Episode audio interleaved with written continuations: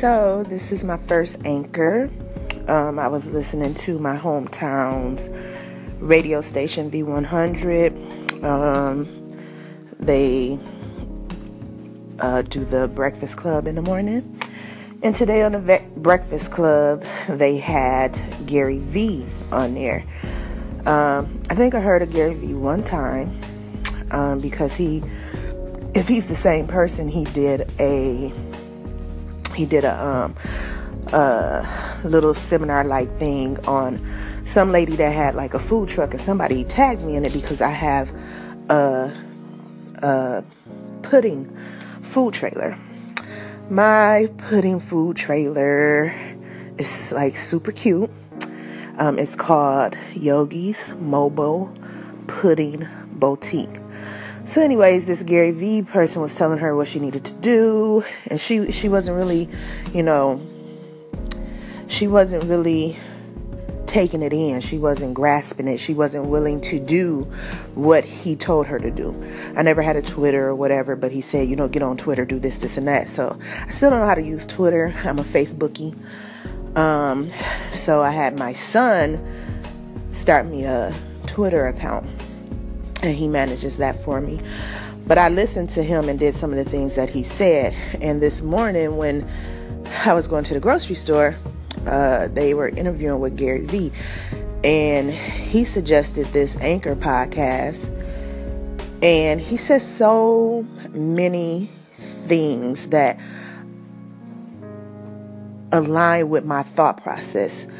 He he he said, you know, stop complaining.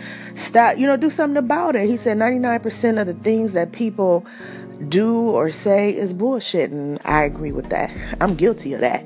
But I want to change that. So, my name is Yogi. This is my new anchor station. Um, I op- operate a few businesses. So, my new business venture, it's kind of not new. Um, my newly legal business venture. Um, I, I make pudding. Yeah, started off making banana pudding.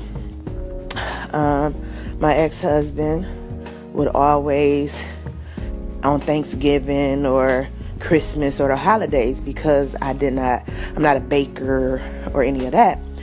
He wanted banana pudding. So after we ate dinner, he would always be like, I'll be right back. I'm going over my aunt house to get some banana pudding. Oh, my aunt made banana pudding. Oh, I gotta go. You know, as a woman, you get, you don't want nobody else pleasing your man but you. So you don't care if it's their mama, their sister, their cousin. Like, nah. The Bible said a man leaves his his his his parents and cleave to his wife and her family. So you don't be going over there and getting no banana pudding. so I tried, epic failed. I tried again, epic failed. I tried again, epic fail.